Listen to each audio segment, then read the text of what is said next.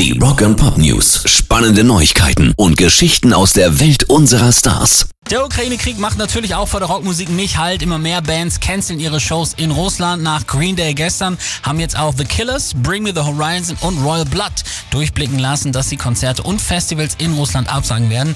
Die Jungs von Billy Talent haben sogar eine große Spende für die Menschen in der Ukraine abgegeben und ihre Fans aufgerufen, es ihnen gleich zu tun. Also absolut vorbildlich. Rock and Pop News. Da müssen wir jetzt mal ganz kurz über neue Musik sprechen. Also wirklich, schon in der letzten Woche haben wir beide doch immer gesagt, Eggers, äh, was ist denn eigentlich da los? Avril Lavigne, kennt die noch jemand? Ja, wow. Die ist die, das war doch diese hier.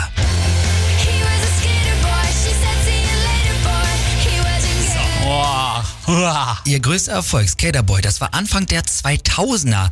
Und jetzt ist sie halt wieder da und hört sich so an.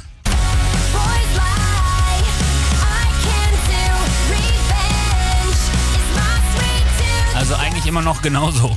Ja, sie sieht auch immer noch genauso aus. Der Song heißt Boys Lie und sie hat auch sogar schon ein Album raus. Love Sucks. Natürlich. Da, also da, da spielen auch, weiß nicht, äh, die Jungs von hier, Mark Hoppus von Blink Na 182 klar. spielt da mit. Warum nicht? Also, wir, gefühlt hat sich nichts geändert. Immer noch Pop-Rock, so wie er im Buche steht. Ist natürlich absolute Geschmackssache, aber dachte ich, das müssen wir mal erwähnen. Ganz kurz. Avril Lavigne ist zurück. Au, au, au. Rock and Pop News. So, nochmal neue Musik gibt's von Papa Roach. Ihre neue Single Cut the Line, ganz frisch draußen.